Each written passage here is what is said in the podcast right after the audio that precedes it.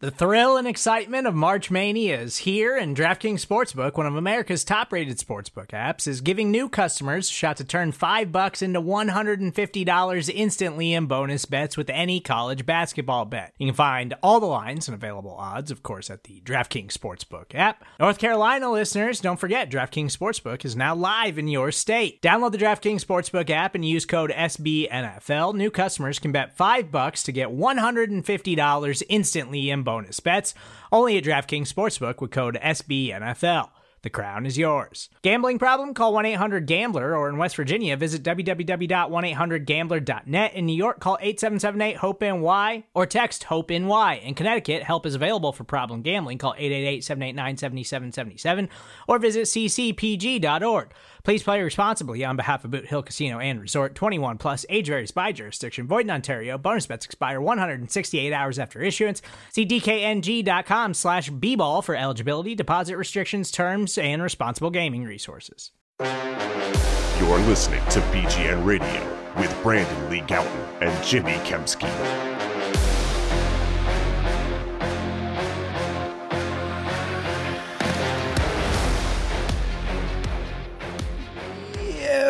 What's going on, everybody? This is BGN Radio, episode number 208. Who cares? I'm Jimmy Kempski with, uh, who do I work for? PhillyVoice.com. With me, as always, is Brandon Lee Gowton of BleedingGreenNation.com. Brandon, a lot to get to, I think. We had a game, we had a, a spirited, quote unquote, practice in the bubble on Sunday evening. How you doing, buddy? Jimmy, there's so much to get to. I can't even tell you how I'm doing. We'll never know. But uh, before we get into the pod, obviously, Righteous Felon Craft Jerky, go there, righteousfelon.com, discount code BGN15 for 15% off. Uh, Jimmy, we'll do our normal bat it back and forth uh, format, I feel like, with our takeaways. Um, I guess do you want to start with the game first? Or do yeah, you let's care do that. I mean, the big thing from the game obviously was that Jalen Hurts was the the surprise scratch. Uh, after he became a surprise scratch, they just said, "Okay, well, Lane, you're not playing, and uh, neither are you, Jason Kelce, and neither are you, Brandon Brooks." And it was basically just Jordan Mailata, uh, Isaac Seumalo, and backup uh, offensive lineman thereafter. And then uh, defensively, I don't think they were going to; these guys are going to play anyway. I don't think Jalen Hurts' absence affected these guys in any way. But the entire uh, starting defensive line uh, didn't play, in addition to a couple of their top, um, you know, reserves, whether you want to call it Derek Barnett or Josh Sweat a reserve. Uh, and then also Kerrigan didn't play, and I don't know if I'm missing somebody there, but they were missing a lot of guys in that game, and it showed. And they got they got their asses handed to them, but to the tune of 35 to nothing, and it was just a really, really ugly and also kind of boring Hmm. preseason game to watch. And I think that you know you know, you and I have have uh, talked at length about the Joe Flacco signing this offseason, but I think uh, we sort of saw what it will look like if uh, Jalen Hurts is missing for any period of time during the season, whether that be to injury or whatever. Uh, I think because that's pretty much what he looked like in that game. Looked a lot like what he looked like at times last year when he played for the Jets. Jimmy, I think it was the worst preseason game I've ever watched. Really? In terms of, like, yeah, I mean, the takeaways were limited. It was so boring, like you said. Uh, So I'll, was really I'll- bad. hold on, I'll cut. Let me cut you off real quick there. I would say that I've seen some worse fourth preseason games, like the the like the throwaway game, the scrub game. I would agree that this is the worst preseason game that I've ever seen, where like you know it wasn't just all third stringers. yeah. Yeah, I think that's kind of goes into it. You know, my expectations for those games are lower. You know, this one Yeah. there were some starters, and and for as like I know, like we can say that the starters weren't playing as a, a whole, and that's true. But like some of the players, or a good amount of players who were playing against the Patriots, like are going to be on this team. Yeah, they're So, going to like, be contributors for sure. it's not like uh, I don't think it's time to press the panic button because of that loss, but it's not like totally irrelevant and like it holds no meaning at all. Um, but I think the biggest takeaway, as we say and we reiterate here, is that you know keeping people healthy is the biggest goal. So you know they accomplished that at least. That is a positive. You know they didn't have any key players get hurt. The Jalen Hurts thing was weird, Jimmy. Uh, going into Thursday's preseason game, you know me. I'm I'm big on the vibes. I, I'm, I'm all like that's that's what I put a lot of stock into how things feel. And going into Thursday, it felt like things were kind of trending positively. Yeah. the, Mhm. the Eagles have these good practices against the Patriots. I was kind of almost like ready to write something about this, but I kind of wanted to see how the game would go. So I was Yeah. thinking, like, you know, maybe they can build on this and they'll even have another kind of nice preseason game, kind of like they had against the Steelers. But then they didn't. And then the Hurts thing was just weird. And then like the vibes were thrown off. And uh, Seamus and Jess had touched on this on the BGN Radio uh, post game show. But um, but yeah, that that was just my takeaway from the weirdness of that all with Hurts and everything. Um, but my biggest observation from the game itself, my biggest takeaway, I mean, what could it, else could it be than DeVonta Smith, Jimmy, who Right. look didn't get off to the best start ever. He had a couple drops. Now, you know, I don't think they were all his fault in terms of like the first one, Joe Flacco got the ball out late. The second one was admittedly DeVonta Smith's fault. Didn't get his head turned around. Although, in fairness, I don't think he's even like worked with Joe Flacco a lot in practice because DeVonta's usually running with the ones. he probably anyway. hasn't worked with him at all in practice. Yeah, if at all. Because So Joe like, Flacco hasn't gotten any first team reps. right. And I don't think DeVonta Smith has gotten any second or third team reps. Yep. And, you know, even if they have, it wouldn't have been recently. It would have been earlier in camp, if anything. Right. So I'm not, you know, I'm not really putting a lot into that one.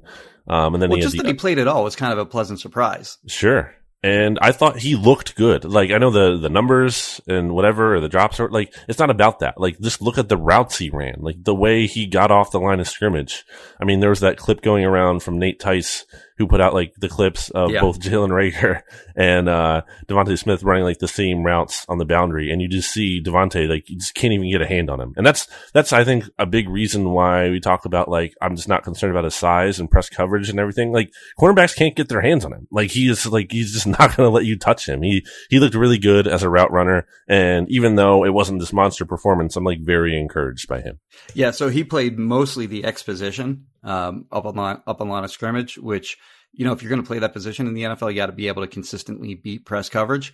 And, uh, I thought he did that. Like, you know, you see a lot of bigger players playing that spot, but smaller guys can do it too if they can be pressed with, you know, footwork and quickness and deception. And I think those are things that he's good at. So, um, when you look at sort of the way the Eagles wide receiver configuration is, is the way that it's going to be heading into this season, um, he's probably going to be the X. And then I would say Reagor is probably going to be in the slot. Uh, he'll also probably get some looks at the Z position.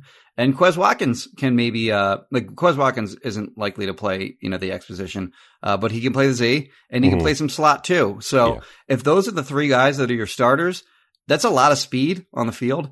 It's just they don't have that bigger receiver. And actually, I don't know if we can move on to point number two here, but sure. uh, my next thing was going to be that, or point number three was going to be that Travis Fulgham's had a pretty bad camp, Yeah. and he's done nothing in the. He, uh, did he? Have, I don't think he's had any catches in either of the two games so far. Um, you said one target. Yeah. and he just hasn't made plays. Uh, he's left plays on the field. And I thought that like heading into this training camp, it was sort of like he sort of had to beat out Greg Ward to me, Mhm. which in my opinion was sort of a low bar, uh, given Greg, I mean, Greg Ward has, has been a guy that, you know, he's done something that many Eagles receivers over the last half decade haven't been able to do, which is actually catch the football. But he's wholly unthreatening as a guy that's going to get yards after the catch and as a downfield target. So he's a guy that's very easily replaceable in my opinion. And I thought that it was a low bar for Travis Fulgham to come in and show that he deserved more playing time over a guy like Greg Ward. Now, since that time, uh, Quez Watkins has, you know, made huge strides forward and has clearly passed Fulgham. And I don't think that Fulgham's done anything to warrant playing time over Greg Ward, uh, which again is was was sort of a low bar for him to try to clear. And um, you know, I don't think he's any threat at this point to be a starter. He shouldn't be. And uh, you know, those three guys that I mentioned, Reagor, Reagor uh, Smith, and and uh, and Watkins, they're probably going to be your three starters uh, heading into this season at, at the wide receiver position. Just huge upside for for Fulgham, who, in my opinion, like not only has probably lost the you know a starting spot, but also could be in danger of just not even making the team at all. Yeah. Yeah, and I, I kind of remember thinking that was possible. Like going into the offseason, I could see like an outcome where, you know, the concerns that basically got him uh, in the doghouse last year kind of like continued and, Mm-hmm. and carried over. And I think you he asked wouldn't- me like what, what what percentage chance I thought he would have of not making the team. Yeah.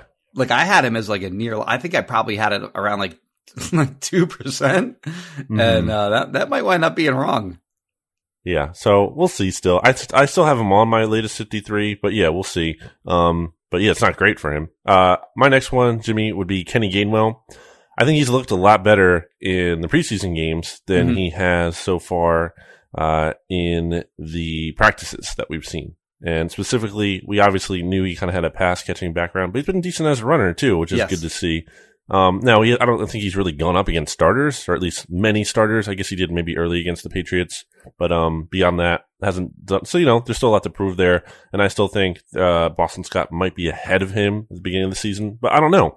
Now I'm kind of rethinking. Like he might have more of like a he he'll have like some kind of role player, like very limited touch kind of role.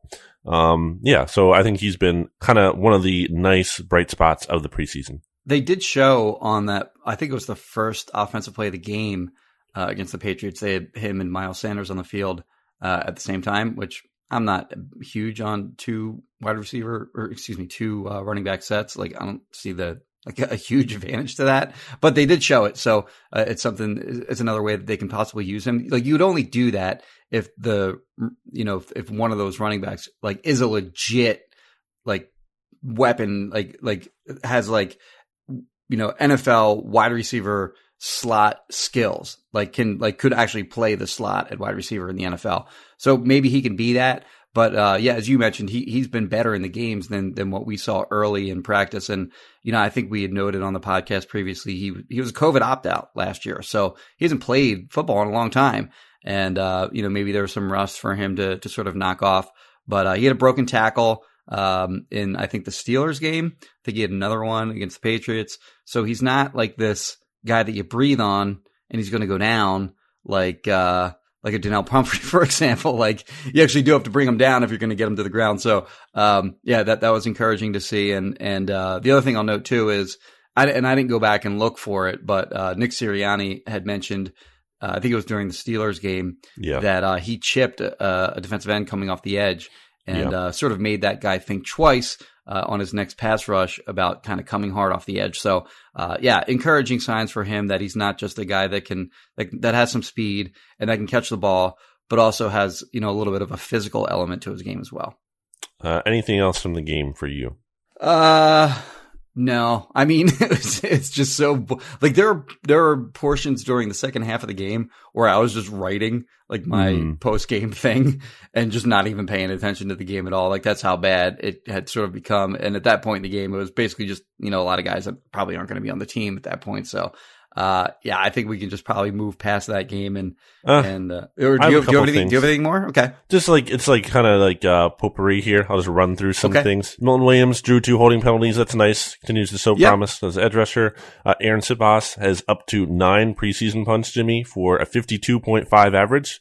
For perspective, uh, Corey Bo Bo Bo, Bo I can't say his last name. Corey B. Yeah, yeah, yeah. He Of the led the, NFL. Yeah, I, I don't know why I couldn't say that.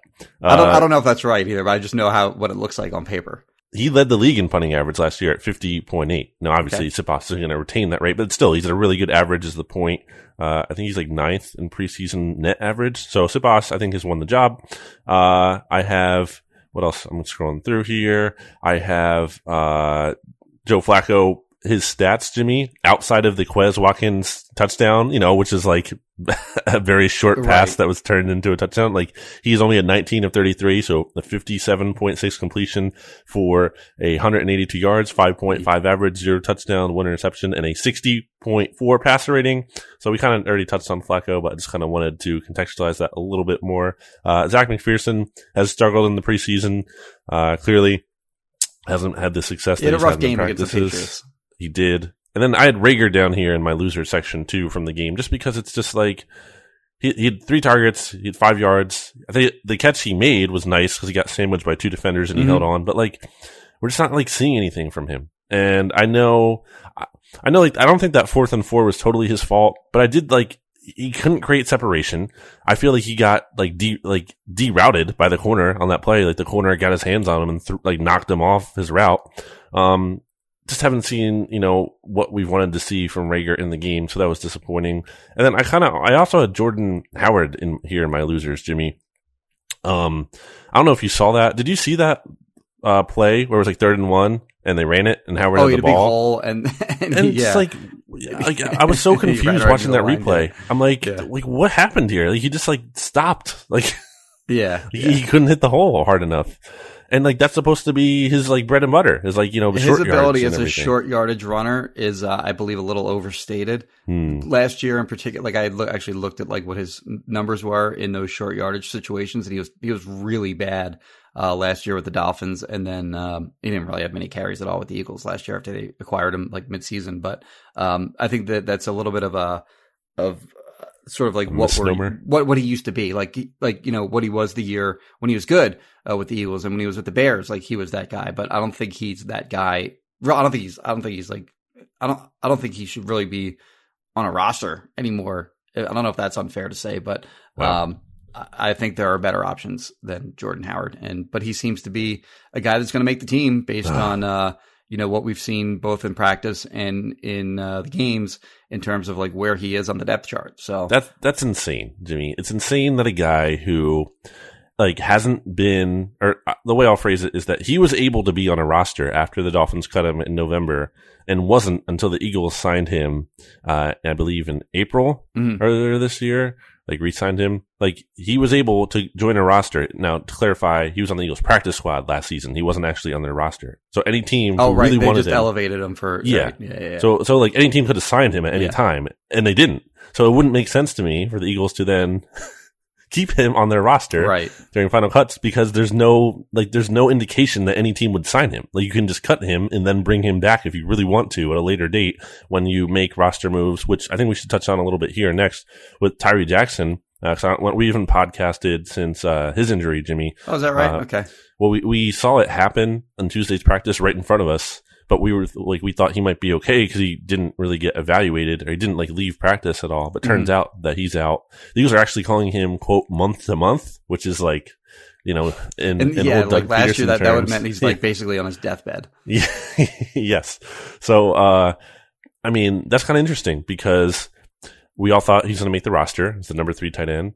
And he still might make the original 53 man roster if you want to put him on injured reserve because you can't put him on injured reserve until the 53 man roster, that original 53 man. You can't do it now or else he's put- out for so the you- entire if you season. Him, you can if you put him on injured reserve now, he's done for the year. yeah. If you put him on injured reserve after 53 man cutdowns, you can put him on the short term where he only has to stay on for three weeks.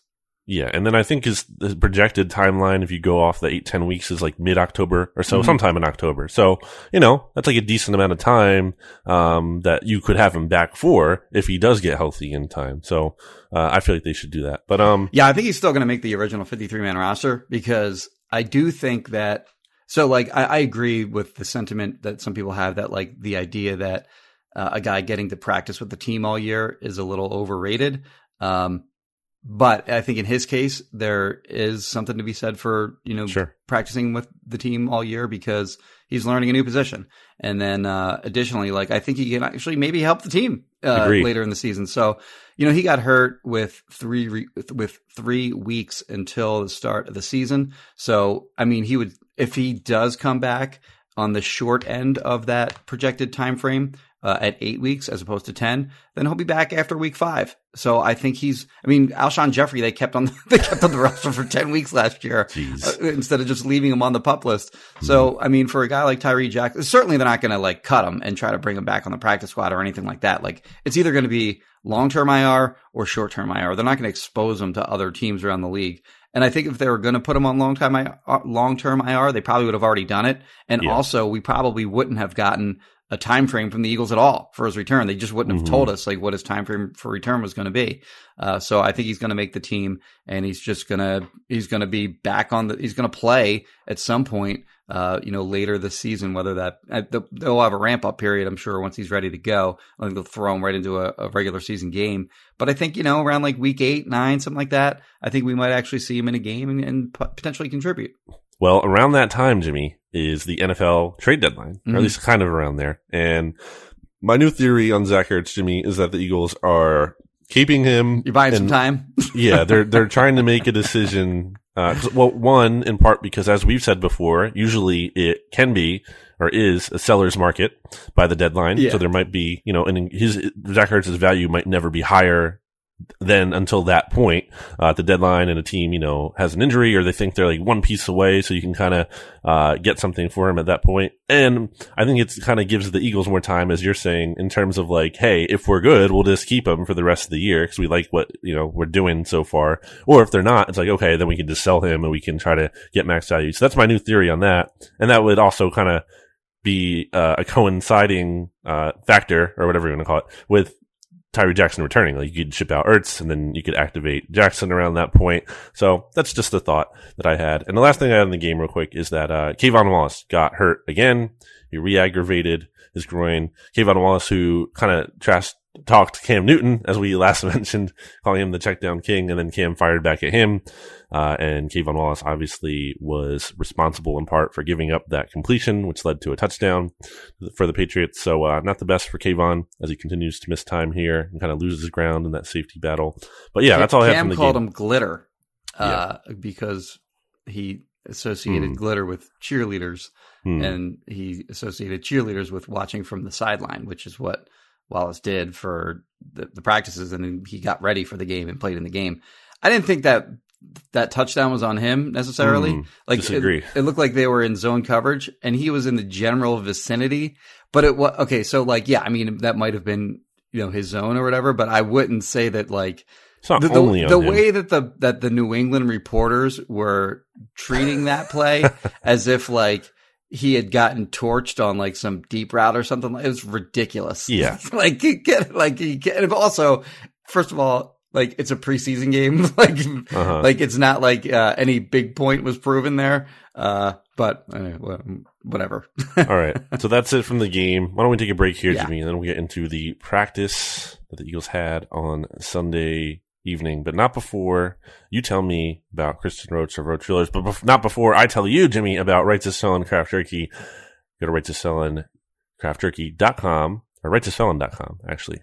The other one won't work. Righteousfelon.com. Use discount code BGN15 for 15% off the best dang meat snacks you can get for yourself and other non-meat snacks and other things they have. You can check it out at the site for yourself to see what they have and why I talk about it so much. It's good. Jimmy, how do I contact Kristen Roach of Roach Realtors? Her phone number is 856 906 9295. If you're looking to buy or sell a house, contact her again, 856 906 9295, or go to roachrealtors.com. Brandon?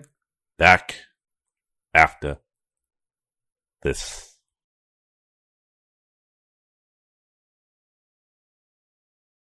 Now here on BGN Radio, Jimmy, let's get to the notes that we had from the Eagles practice on Sunday evening, which originally was supposed to be at Lincoln Financial Field. It was supposed to be their second public practice. Uh, it did not happen that way because there was a threat of rain in the forecast and didn't end up raining. Um, so kind of unfortunate, I guess, in that regard. But the Eagles nevertheless practice indoors at their indoor bubble, which is a limited practice facility. It's, it's not a full football field. How long is it, Jimmy? It's like what, 80 yards or something? Uh, I think it's not a full field. I think it's 60 yards plus the uh, end zone. Okay. So, It's yeah, small. like quite. like you look at that bubble compared to like um, the only other NFL practice bubble I've been to is the Giants, um, hmm and it's huge. It's a full field, and they have room full field with you know full end zone, so 120 yards plus room to spare. Uh, and it's like it's monstrous in compared to the Eagles, which is a weird thing. Like when Yes. Chip Kelly showed up to Philadelphia, he was like, he's like what is this crap?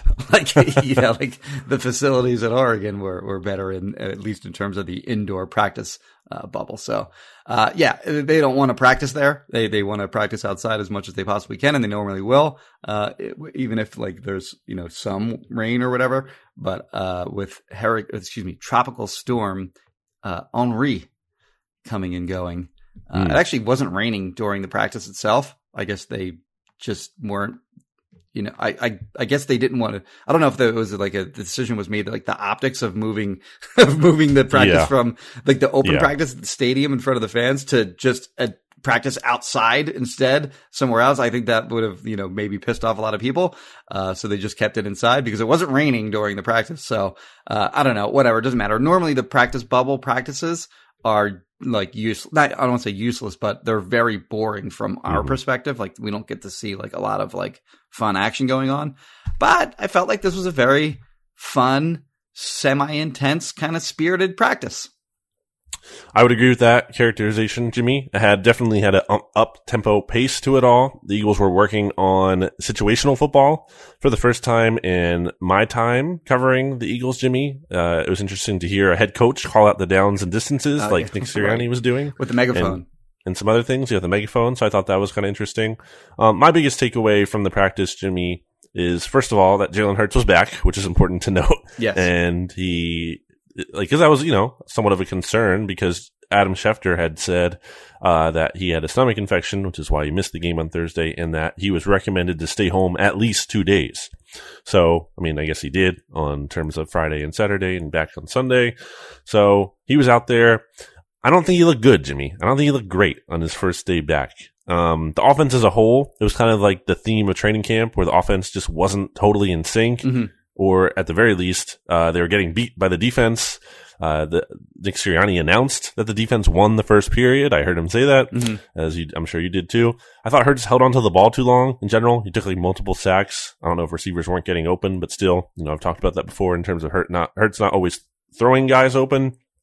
Uh, so yeah, I don't think the offense was good as a whole. There was a scenario, obviously, that the Eagles scripted out. Obviously, I say obviously because you saw it, where the Eagles were down eight points with no timeouts, 45 seconds left to go, and they had the ball at the 25 yard line. Oh, was it trying 25? I thought it was the 35. I wasn't sure on that. I, I, I think it was 25. Okay. But, uh, yeah, either way, um, Hurts couldn't get the Eagles into the end zone. And there was a couple, there was a couple like concerning moments in that drive, or at least one where like he checked down to DeVonta Smith at one point. Uh, I think when they had about like 22 seconds left and like it was in the middle of the field and that ran like 15 seconds off the yeah, clock. it wasn't, a, big- it wasn't a long gain either. So, and it wasn't for a first down, I don't think yeah, either. yeah, like it wasn't even to move the chain. So that was kind of weird. And then on his final play, uh, he tried to fireball into Quez, but he couldn't. Uh, it was like a bullet, and he couldn't get it in there. It was good coverage. Avonte Maddox uh, was on Quez, and Jonathan Gannon really liked the coverage there. Um, so overall, uh, I just don't think it was the best practice for Hurts. Maybe that's like he deserves a kind of a break after going through a stomach infection. He's not feeling totally 100%. So I'm not going to try to kill him for this, but I just didn't think it was great for him or the offense as a whole. I kind of thought Joe Flacco outplayed him, honestly. The one play that I thought he did make that was nice was when he rolled and he scrambled and he got like uh I don't know like a 10 to 15 yard gain uh and he got out of bounds. Um Yeah. and that's we already know we can do that. I'm Right. trying to I'm I'm now just uh trying to think of how many times he's he was in hurry up situations last, Last year? Yeah. And None? like end, than, end of half situations this did, was there one against the Saints I think, yeah. where I think like he actually had a number of long runs yeah. But um, then Elliott missed the field goal. He missed the short that field sounds goal. right. Yeah. Yeah. that sounds right to me. Um, but yeah, he uh, he has that obviously in his game where um, in those hurry up situations, if you're going to play like a really like a soft shell defense, then he can hurt you with his legs and, and get out of bounds and or slide and get down and, and get up and spike the ball or whatever. But um, yeah, I- it'll it'll be interesting to see him in those situations. We really didn't see much of him. We haven't seen much of that in practice either, like the, these hurry up situations. So Yeah. um, it'll be interesting to see. And I think he's smart. Like he's a smart player Sure. and he understands, um, you know, uh, I think he'll, he'll have like a good understanding of what to do in those Except for the situations. DeVonta Smith So- pass, but yeah. Right. Yeah. Uh, yeah. Not, not a great moment there, but, uh, I, I do think he, that is something that he'll be good at, um, when he gets more experience at it. I think uh, for all our criticisms of Flacco, I think he's actually kind of looked good in these situations. Mhm. Like there was the two minute drive Well, the, the against the Steelers, won. Yeah. They, they, they won on that one. He found, and then uh, yeah, well, John kind of. in the back of the end zone. Well, I mean, well, Yeah. I guess they didn't get the two point conversion. Um, yeah, they didn't even they like get it off. eight. Flacco like Right. threw it into the dirt. I don't know what happened there. It, no, you know what it was? It was like uh, it was a version of the the classic uh, Andy Reid shovel pass. Hmm. It just looked different. Uh, Okay. because he, threw it overhand as opposed to shoveling it. Because they ran that. I don't. I know. I know. I've seen that this this summer. I don't know if that was in a game or if it was uh, during one of the practices, but they did run that. We're, you're going to see that this year where they run a version of the Andy Reid uh, shovel pass, but it's an overhand throw by the quarterback. I don't think we got the shovel pass enough under Doug, which is funny because Yeah, did you we know, get it at all? Really? I mean, like maybe a couple times. Maybe listeners can point it out if they remember. it. I can't remember. It was always fun when Andy got around like the two yard line and you like, Yeah. and you could shovel pass And everyone knew it was coming, and they couldn't stop comes. yeah. uh, Does What's he still your- do that in Kansas City? I think he does. Oh, Okay. they do a lot of stuff. Yeah. in Kansas City. Uh, what's your next thing? Because I, I started off with Hurts. Well, I wanted to go back to the wide receivers, and and this isn't necessarily from the practice itself, um, but there's this idea that like the Eagles need to trade for uh like a veteran wide receiver, and um, like I kind of don't get it. like they like we we've mentioned uh throughout the podcast.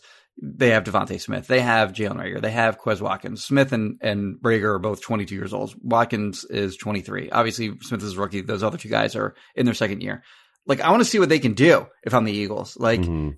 like why would you bring in some if you're going to trade for like some star wide receiver who's going to be a part of your future for the next half decade or more then that's a different story. But they're not going to do hmm. that because they're not going to trade away you know some kind of major asset for some like great receiver. So you, you- you're adding essentially some kind of mediocre receiver who really is only going to serve to you know i mean he might be better than one of those three guys during the season during this particular season, but what how does that serve you like long term? And like if I'm the Eagles, I want to see what I have in DeVonta Smith and Jalen Reagor and Quez Watkins and let those guys play, let them get snaps. Don't be a progress stopper and like let's let's see what they can do and let's see if they can get better along the way as well too. So um it's just something that I don't I don't know if it's like I don't I don't know if it's just kind of something that's grown out of nothing, but it it is something like when I do like radio hits or TV hits or like or like uh like chats or whatever. It is a question that I seem to get like repeatedly. Are they going to you know trade for a veteran wide receiver? And I just don't see any logic in it at all. Jimmy, if the Eagles were all in to win the Super Bowl this year, I would disagree with you. I would say get a wide receiver who can play. Don't just count on Jalen Reagor Right, because like he's not looked good enough to just bank on. I would say go get someone. But I think as we've reiterated time and time again, the Eagles are not all in to win the Super Bowl this year. That doesn't and that doesn't mean they're not trying to win and be competitive. That's not what that doesn't mean too many double negatives there. I'm not hmm. saying that like they're not trying to win at all. That is no one is arguing that they're trying to lose. The point though is the owner of the team, Jeffrey Lurie, literally said we are going through quote like a real transition period. And he likened it to specifically the 2016 season, Doug Pederson and Carson Wentz's first year. It's not an all in season. It's a season about fact finding. They're trying to find out like what are the long term pieces we have on this team? And that's not something you usually do in a season. You're not trying to find information out as you are trying to win games. Like they're trying to win, yes, but that's not the only priority like it usually is. The, another priority is finding out like who are the building blocks on this team. And part of that is seeing what you have at wide receiver with, again, like, uh, like guys you drafted. You, yeah, drafted you, inve- high. you invested you invested draft resources into these guys, obviously. With in the case of DeVonta Smith and Jalen Reagor, very high too, and Yeah. obviously Quez is a late round guy, Well, but he's Quez, really Quez and good. Hightower were, were were both. I mean, they, they took two receivers uh, in that draft with the hope that you know one of them would would turn out. well, Actually, they took three receivers essentially in that draft, sort of in uh, speed receivers in Hightower, Quez, and they traded a pick for. Uh, uh, Marquise Goodwin. So they're hoping Yeah. that like one of those three guys Kind would of. pan out, and Quez might be the one that does. So like, let's see what he can do. Don't immediately bring in a, mm-hmm. a veteran receiver and take away snaps from any one of those three guys, whether it's Watkins, Smith, or Reagor. Yeah, like that's the thing. Who are you taking away? Who do you want to lose snaps if you're trading for a veteran Right. receiver? Like you, you don't want it to be DeVonta Smith. I don't think anyone is making the case for that. I can't see how you would want it to be Quez, given how all he's shown Right. and has like earned a starting job. It would be such a slap in the face for him to him to like not let him start after he's basically done everything he can within reason to earn a starting job. And then Reagor, you know, obviously I'm not like super thrilled about his outlook, but at least let him play and see what he has and Mhm. like and evaluate him. So yeah, I'm I'm on the same page as you with Yeah, that. it's it's not again like like you said, it's not like you're trying to lose or you're not like you're No. not trying to win, but you do have to weigh the I mean you have to balance the the short term and the long term. And the long term makes more far more sense to see what you have in these three wide receivers. All right, so that was your thing. Um, my next thing, uh, it wasn't the most note filled practice, uh, Jimmy. I didn't have a super long list of notes. There was some injury stuff, Mhm. um, but I don't think anything too pressing that we have to get to there. Uh, well, Andre kinda- Dillard, I guess, would be the thing Okay. there, where he's back, sort of. He's limited for now, Sort of. So it'll just be interesting to see where he's at in joint practices against the Jets. Like, is he Hmm. going to be a full go against them in joint practices, and then he's going to play in the game? so, like, uh, that could be dicey. I mean, we'll see how he plays uh, in in the game and in these joint practices. Uh, coming off his was it a sprained knee? Knee. Is that what it was? Um, so yeah, he's he's at least back a little bit. He participated in individual drills, did not play in eleven on elevens. The other guy that did that did play was uh, Le'Raven Clark, who Mhm. recently came off the pup list, and um, he was the second team uh, left tackle. I didn't focus in on him. I know that you mentioned that he had a, well, a false start. I think. Yeah. Um, but You know, uh, yeah, we'll, we'll, we'll get it. we'll get it. he's a guy that I'm gonna that I'll be interested in, in taking a look at because he'll he'll be he'll for sure not for sure but very likely will be a full participant uh, in joint practices this week. So it'll be interesting to see what he can bring to the table as a potential backup left tackle. And the Eagles with um, Clark at left tackle, second team, they actually moved Brett Toth to left Mhm. guard, which I thought was interesting. Kind of interesting new. And Sua Very cool. to a right guard. Yeah, so interesting that they're kind of shifting the line around this late in camp. Um, Jimmy, why don't we get into our uh, MVPs, LVPs play of the day, and then we'll get into some look ahead Jets talk. Um, so, who was your MVP for Sunday's practice? Unless you need me to go first, so I have a good one. I'm gonna go very obscure here. Okay, I'm gonna go Josiah Scott. yeah, that's who I have. yep, he had a nice pick uh, over the middle of Joe Flacco, Mhm. I think, and Yep. then uh, later leaping in practice, pick. Yeah, uh, yeah, it wasn't just some like ball thrown right to him. Like he made a play on that pass, and then uh, he had another play. I believe it was Jack Stoll Yep. was trying to bring in a pass over the middle, and he hit Stoll and was able to pop the ball free. So that's a guy that he's difficult to figure out for me Mhm. in terms of putting together the 53 man roster because he's a slot corner only and he's a reserve. So you typically you want your reserve corners to be able to do both or do multiple things and he's just a slot corner. So so was Strap though. yeah, right. But I, I don't think that was really a great use of uh, of a roster spot for him either. Uh, and I don't know if they did either. But uh, th- he's a guy they did acquire for a six round pick, six round pick in 2023, I think. Yeah, Um, so I mean, they did go out of their way to bring him in. I Mhm. assume he was a guy that Dave Caldwell liked. Dave Caldwell was hired with the front office. Uh, Is he still with the team, by the way? I think so. Yeah, okay. So I assume it was just a guy that he liked. He's had like a he's made some plays during this camp.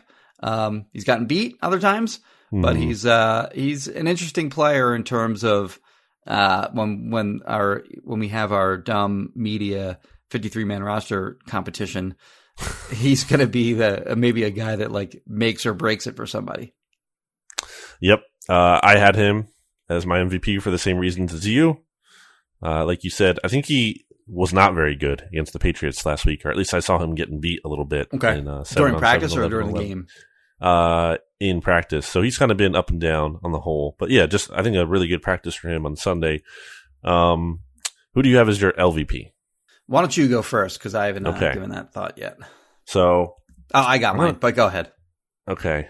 Well, we'll see if it's the same as yours. I have to give it to Miles Sanders, Jimmy, Okay. because he had another freaking drop, and it's just like, dude, like, like, what are we doing here? Like, I, I just, I don't know. Like, I don't, I just don't. It's like, it's a pretty concerning. Again, he led the league in terms of running backs last year in drops, and he continues to just drop passes like too regularly. And I think he's still going to be. It's it's not even like saying anything new. I think he's going to be a fantastic runner, but I just seriously question that third down back kind of role for him or his, his ability to contribute in the passing game. Also, on another reception, I should note, um, in that 45 second crunch time drill, like he didn't get out of bounds. I don't know. So that was on the opposite side of the field. Okay, so yeah, I think what happened on that was uh, the defender took the sideline away and he said, Mhm. okay, I'll take a couple extra yards, ran by him and he would have gotten out of bounds in actual tackle football. But Okay. because this was only two hand touch, they called him down in bounds. Okay, but still, like, wasn't the best. And then at one point in practice, he got ridiculed by a coach and a teammate for not being in the right spot and lining up on the offense. Oh yeah. Um, Fletcher Cox yelled out to well, him. Uh, yeah. he's like, learn your playbook, Miles. Uh huh. So, like, just between all that, I'm not, again, I'm not out on Miles Sanders. Yeah. I have hope for him, but like, come on, man. Like, I just, w- I wish he had a better training camp. I really do. I think that's fair to say. I think, and I think the Eagles probably wish he's had a better training camp too. Not that he's had a bad one, because again, he looks pretty good as a runner, but like, it can't just be that. You can't just only be like, he's, a, he's a good runner. Like, it has to be more. And it just hasn't been. And that's disappointing to me. So he's my LVP. Who's See, I think I think he's going to have a good year because I think he looks really good as a runner. Sure. But uh, our, I think the frustration with him, of course, as we've noted, is he's not catching the ball well at all. And that was, you know, you mentioned his struggles as a receiver last year, and I think he's got the potential to be like a like one of the one of the best backs in the NFL if he could just put it all together as a runner, as a receiver, and in pass protection. Like he has the ability that He showed as a rookie that he can that he can be very effective catching the ball. He had 50 catches for like 500 something yards and looked Yeah. very good as a receiver. Uh, so we know he can do it. It's just uh, he hasn't caught the ball well. It's actually kind of interesting too. Like in uh, in practice, they they have this huge picture, I'll call it, I guess, with um, sort of like their core values. And, like, Sirianni's five core values. Do you know what they are, Jimmy? Uh, well, yes, because I have it right in front of me. Okay. Good. but they're connect, complete, or excuse me, compete, uh, accountability, football IQ, and fundamentals. And the 4 Mhm. players that they have featured up on this thing are Brandon Graham, uh, Rodney McLeod, Jason Kelce, and the aforementioned Miles Sanders. So Miles Mhm. Sanders uh, made that, uh, I guess, whatever you want to call it, but uh, yeah, Poster. poster, whatever. Yeah, but uh, yeah, he's. Uh, I, I think I think he looks very good as a runner. It's Agree. Just, it's Totally. just it's just uh, you know we're always looking for more out, of, these players when they have the potential to do more. And uh, I, I don't think he's he's. I mean, he's, he obviously hasn't. He's been disappointing, I'll say, as a receiver throughout Yes. camp and, and in these games. Well, yeah, it goes back to like I just don't think it's a great second round pick if he can't develop as a receiver, and it's not a guy you're potentially signing to a, a new contract if he doesn't develop as a receiver. Like this is a long and like in the, going back to what we were saying about like trading for a veteran, like this season is about finding long term pieces. And Miles Sanders might have a great year, and that's great as a runner, but like, is he a long term piece? Because that's Mhm. more important to me. And that he hasn't been able to catch the freaking ball, like, gives me doubt about that. So that's why I'm concerned about it. I'm not concerned again about his ability to run and be a positive contributor in that aspect, but again, I just think it has to be more. And on that poster, Jimmy, that you talked about, that replaced the Eagles' Vince Lombardi trophy that they had in their practice Ah, yeah, bubble. okay. That's what used to be there in that, that, that big spot. So I thought that was a little interesting. Um, and we kind of like turn the page thing, which is, is good. Good. Turn the page on the Super Bowl because this is not the Super Bowl team. Uh, it's a new era. So there you go. They uh they lived off that. They they they milked that for all it was worth. Uh, Jimmy, why don't we take another quick break here? Okay. Because then we'll get into the kind of look ahead Yeah. for what we have. Well, let me give you my real quick. I'll give you my uh, LVP. Uh, Oh, yeah. I, I have Fulgham. Uh, we already mentioned. You know, he, he has Yeah. not had a good camp, but also didn't have a good practice yesterday. Uh, he had a drop, as you mentioned. Yep. There's another play where I thought he could have uh, done more to win a contested catch and just didn't. Um, So yeah, uh, he'd be my guy. Play of the day, real quick. I would just say it was a deep pass down the field from Hurts to Zach Ertz, who we both have agreed has had a good camp despite the thinking that he might be mopey uh, heading into this camp. He has not been that at all. He has played hard and he's played well. I had my the uh, I agree with you on Ertz, and I had Josiah Scott as my play okay, of the day. the pick. Okay, so all right, uh, yeah. So we'll take a break here. back after this.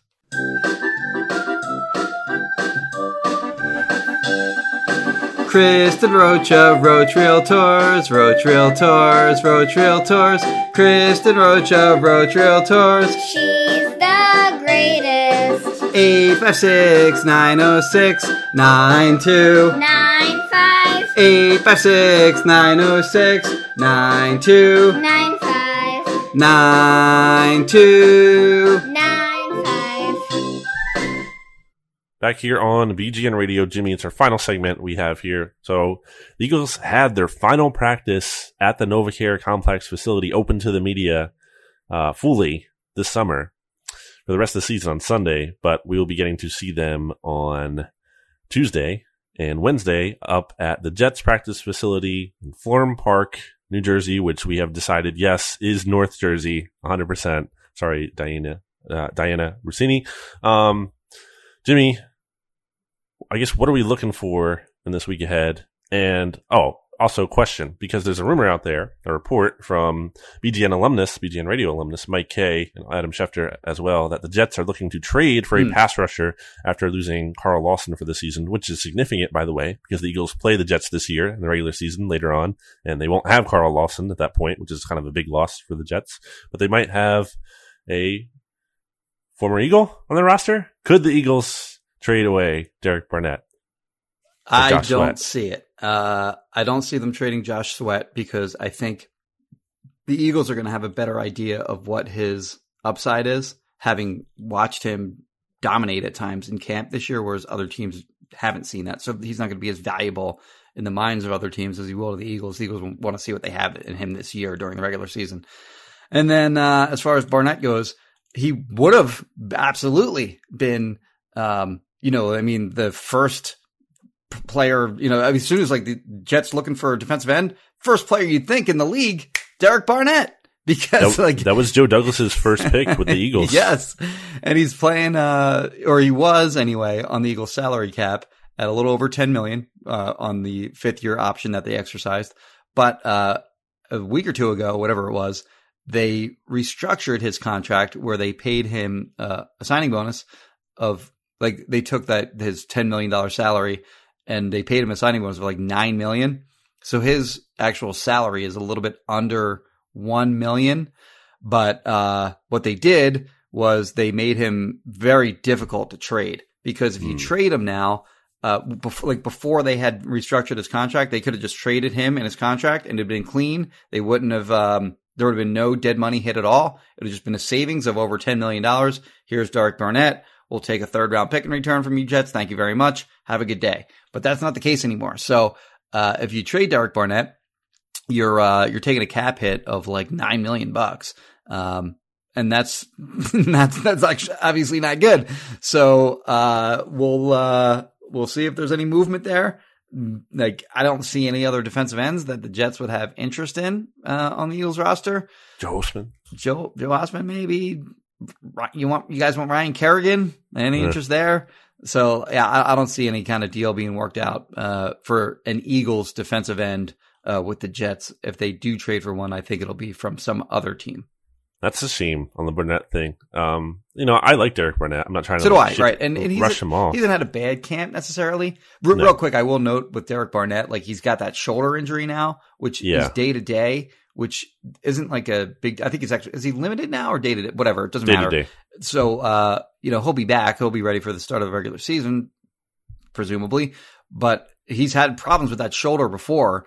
Yeah. And it, it, if it's a continuation of the problems that he had previously, that's not good because he's missed s- significant time with that in, in the past. Yeah, I just think it's too bad. Like, because I think that would make a lot of sense. To, a trade, like trading him, uh, in a situation where okay, the Eagles are looking at this like we're probably not going to resign both Barnett and Sweat, which they can in theory, but it might not be the most realistic in terms of cap allocation, and then also the players' desires. Like, does Josh Sweat and Derek Barnett like do both of them want to be back together? Mhm. Like, wouldn't you think like, no, I don't want to, you know, be back if I have to kind of split playing time. I want to be the starter. I want to be the guy. Um, so that's something to consider. But The yeah, I Jets just have 11 be a- picks in 2022, by the way. That's what I was just about to say. Yeah, the Jets Oh, have, okay. and they have two seconds. So it's like I could see uh, one of those being used in that kind of deal, and and also they have two firsts, so that makes me think they'd be even more willing to part with one of those seconds for a player since they have all these picks anyway. And I feel like you know, in theory, they could have traded for Barnett, let's say, and then signed him to an extension. Um, but won't be happening now Yeah. because of what you outlined. So uh, not great.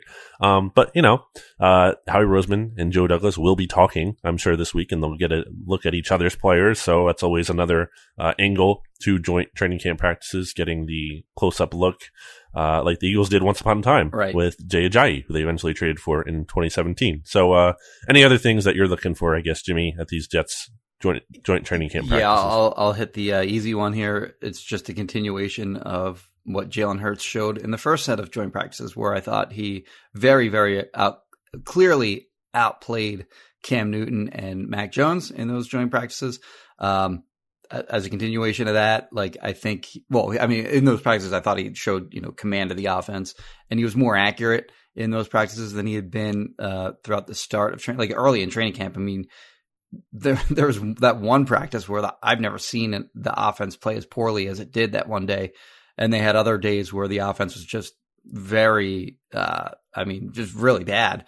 And he's he's and he wasn't all to blame for that, but um, he he's gotten a lot better as training camp has has gone along, and particularly in those two open, you know, those two practices with the Patriots, uh, I thought he played pretty well, and uh, as a continuation of that, we it, it'd be nice to see that again uh, against the Jets, and then for him to actually play in the game against the Jets and uh, Hmm. perform well in that would be, uh, I think, a nice confidence builder, not just for him, but for the team around him to believe that they can, you know, win games during the regular season. I think it's important that that they put together, you know, one last little stretch here in these two practices in the game.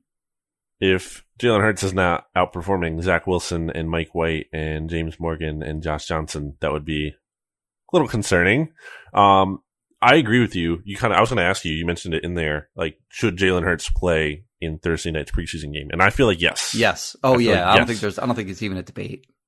Because it's between like not playing last week when Right. we thought he would have and the extra layoff this year from the final 16 preseason game. Yeah. Yeah, until week one. Like that's just too long of a time. I feel because like if he doesn't play, he won't. He'll not have played since what the Steelers game. like like almost a month or over a month from that Steelers game until uh, week one. Now, obviously, the the joint training camp practices have been in there, but still, it's just that's a practice. It's not game action. So Get him in and out, feel like, just for, Yeah. for the purpose of like playing at drive in a road stadium and you know going Sure. through the motions of of getting ready for a road game because your your first your first game of the season is also a road game, obviously in Atlanta. So get them just used to that. Start them, and I think maybe you just do the same thing that you did in the Steelers game, where it's yeah, it's two series and done. Get them out. yep, I totally agree with that. Um, what I'm looking for is obviously Hurts. Like that's the big thing. Um, but you know, I'm going to keep my eye specifically on Jalen Rager too, because you know he had those moments in one on ones, which is great and fine. But like, please, Jalen Rager, show me something in team drills. Mhm. Now we did have a bunch of catches on Sunday, but they were like all underneath and shorter stuff, and like I don't know, not like particular noteworthy to me. They're kind of like you know three or four yard catch here and there. It's like it wasn't anything. Like it wasn't anything especially noteworthy to me to write about. Like that's fine. He wasn't dropping them, so that's good. Um, and he was working out, out of the slot a little bit, which okay. Um, but yeah, so I guess him uh, defensively. What do I want to see? Um, I mean, I feel like it's probably concerning again if like the Jets defense or sorry the Jets offense with a rookie Zach Wilson and not like a bunch of amazing players on that team is just like carving up the Eagles defense. I don't expect that to happen, but if it does, that will be a little concerning to me. Um, anything on that side of the ball? So I guess uh, this is more just generally speaking, but I wonder does, does does it matter if they win or not? Because if they don't, they'll be winless for the preseason. So I'd actually look at uh, Hmm. the uh, the records of the teams that uh, during the regular season that had gone winless during the preseason, and I looked at a sample size of the last ten preseasons from 2010 to 2019, and what I found was that it didn't really matter. Like the teams that uh that went winless during the preseason, some of them had good seasons, some of them had bad seasons. The overall winning percentage was something like 478 or something like that, so a little below 500. Uh, but it it just there wasn't anything uh overwhelmingly. Um, I guess uh there was an an overwhelming takeaway that teams that don't win games in the preseason are doomed to have this terrible regular season. So I don't think that matters all that much. And then also from the Eagles' pers- perspective, like they looked, as Nick Sirianni put it, crisp in the first half, which is what mattered during the Steelers game, and they looked sloppy in the second half Uh, we already sort of a little bit excused some of the, you know, what, what went on in the Patriots debacle in the second game, although I think we both agree that it mattered some. Uh, in this third game, we certainly want to see them look better heading into the regular season. But ultimately, I don't think it matters if they win or not. It just matters if the first team offense is able to move the ball, um, show that they can, you know, create separation, block it up, uh, you know, move the chains, et cetera, et cetera. And for the defense, again, like you said, not to get lit up by an offense that isn't particularly, you know, like a, a juggernaut by any stretch. Uh, so just a solid performance, but it doesn't really matter if the if the score ends up being if the Eagles have fewer points at the end of the night than the Jets. Um, I'm seeing here on Twitter um, something from ESP that said, yes, the Eagles should try to trade for Denzel Mims. I just want to remind everyone that Denzel Mims called the, uh, Philadelphia a dirty ass, trash ass city last year um, and didn't want to go there. So maybe don't trade for that guy. Um, to your point about the preseason mattering, uh, I wasn't trying to throw shade there on ESP, by the way. I'm just trying to like remind people that like Denzel Mims, like we don't have to be like, let's acquire that guy. By the way, he doesn't look good in Jets training camp apparently, which is why presumably he's available. Anyway, that was a tangent. But Jimmy, uh, on the Eagles preseason performance, I kind of have an assignment for you that I feel like you're not going to do, but I feel like might be more noteworthy than the record and like how have the teams with the worst point differential in the preseason done Okay. in the past? Because that's what the All right. Eagles have right now, right? They're they're minus forty three in their first two games, which is the worst in the NFL.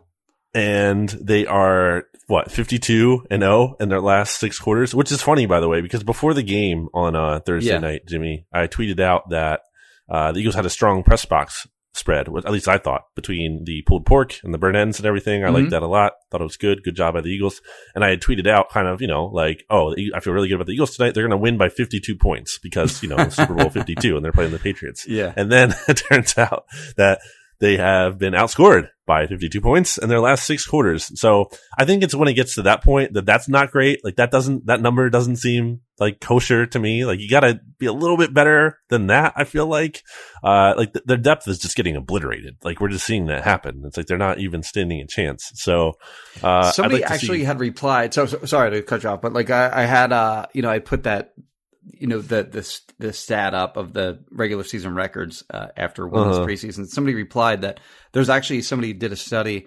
um, where there was a line of demarcation at I think it was actually 43 just for points scored. So if like you didn't score uh, over 40 some, I think it was 43, but 40 something points during the preseason in its Mhm. entirety, you didn't make the playoffs. And it was a pretty Mm. decent sample size of teams. Yeah. Like, um, I think it was, uh, like around 30 teams, uh, you know, since whatever date they used.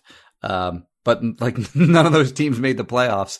So I thought that was at least kind of interesting. Uh, obviously that doesn't really apply to this year because there's only three preseason games as opposed to four. So that magic number kind of can't really be used anymore. But I think just the, the general point is that if you, if the offense isn't putting any points on the board during the preseason, then that's not really great. And they haven't done, and they haven't done that yet, really. well, and, they've, and the offense also hasn't been, you know, super awesome in practice either. Yeah, it's so. been one Quez Watkins play, and then beyond that, it's been a couple field goals. Right. And, you know, again, vanilla, all that, all those caveats, all the starters not playing for all the time and some of them missing, blah, blah, blah, all those things considered, we know. Um, any final thoughts, Jimmy, before we wrap up? Uh, looking forward to get up to Jets uh, training camp up in Florham Park. Um, Back to your stomping grounds. yeah, I kinda. used to live like a town or two over from there in Springfield, New Jersey. It's a nice Hmm. little area, the uh, state up there. So, uh, looking forward to that. And uh, yeah, the season's right around the corner. I mean, we just Hmm. you just mentioned a minute ago, 16 days from the final preseason game until the regular season. So, as we sit here now, what are we at? Like basically like three. Well, we're we're recording this on uh, what's today? Monday, Monday morning. So we got 20 days until the Eagles' first actual game in Atlanta, and uh, some things along the way, like final cuts, uh, is next Tuesday. So it's you know gonna, we got a little, a little busy work uh, over the next three weeks uh, leading up to the season, and uh, I'm I'm ready to go. Like let's get this season going. Yep. Ready to see it. Let's see what the product is. Uh, not that far away. Not that far away. We will be here with you for our daily post practice podcast recaps on Tuesday and Wednesday. The Jets practices. Jimmy and I will both be there covering it. So stay tuned here on Bleeding Green Nation com and the podcast feed here, Bleeding Green Nation podcast feed, and PhillyVoice.com for Jimmy's practice notes. Uh, you can follow me on Twitter at Brandon Gowton. Follow Jimmy Kempski on Twitter at Jimmy Kempski. Follow Bleeding Green Nation on Twitter at Bleeding Green, and then the podcast on Twitter. It's a lot of Twitter, I know, at BGN underscore radio. Uh, you can check out Righteous Felon Craft Jerky by going to righteousfelon.com using discount code BGN 15. You can check out Kristen Roach of Roach Realtors by going to roachrealtors.com or giving the phone number. Jimmy? 856 906 9295 and you can check out uh, a bunch of other stuff uh, in terms of NFL coverage, a bunch of other stuff. Good job by me. If you want a bunch of other stuff, you can go check out some place, and that place will have it. Um, no, the SB Nation NFL show for all of our NFL coverage. We're talking about Carson Wentz on there because Carson Wentz returned to Colts practice apparently, or is today, although in a limited capacity. So that's good news for the Eagles. So a lot of things going on with the NFL season ramping up. Of course, uh, check it all out rate, review, subscribe. We really appreciate it. We'll get to your questions that we've been maybe missing. If you've left some of the reviews, we'll get to those. If you leave a question, we will absolutely answer it. So we owe you some of those. Uh, but until next time, Jimmy. Goodbye, everybody. B G N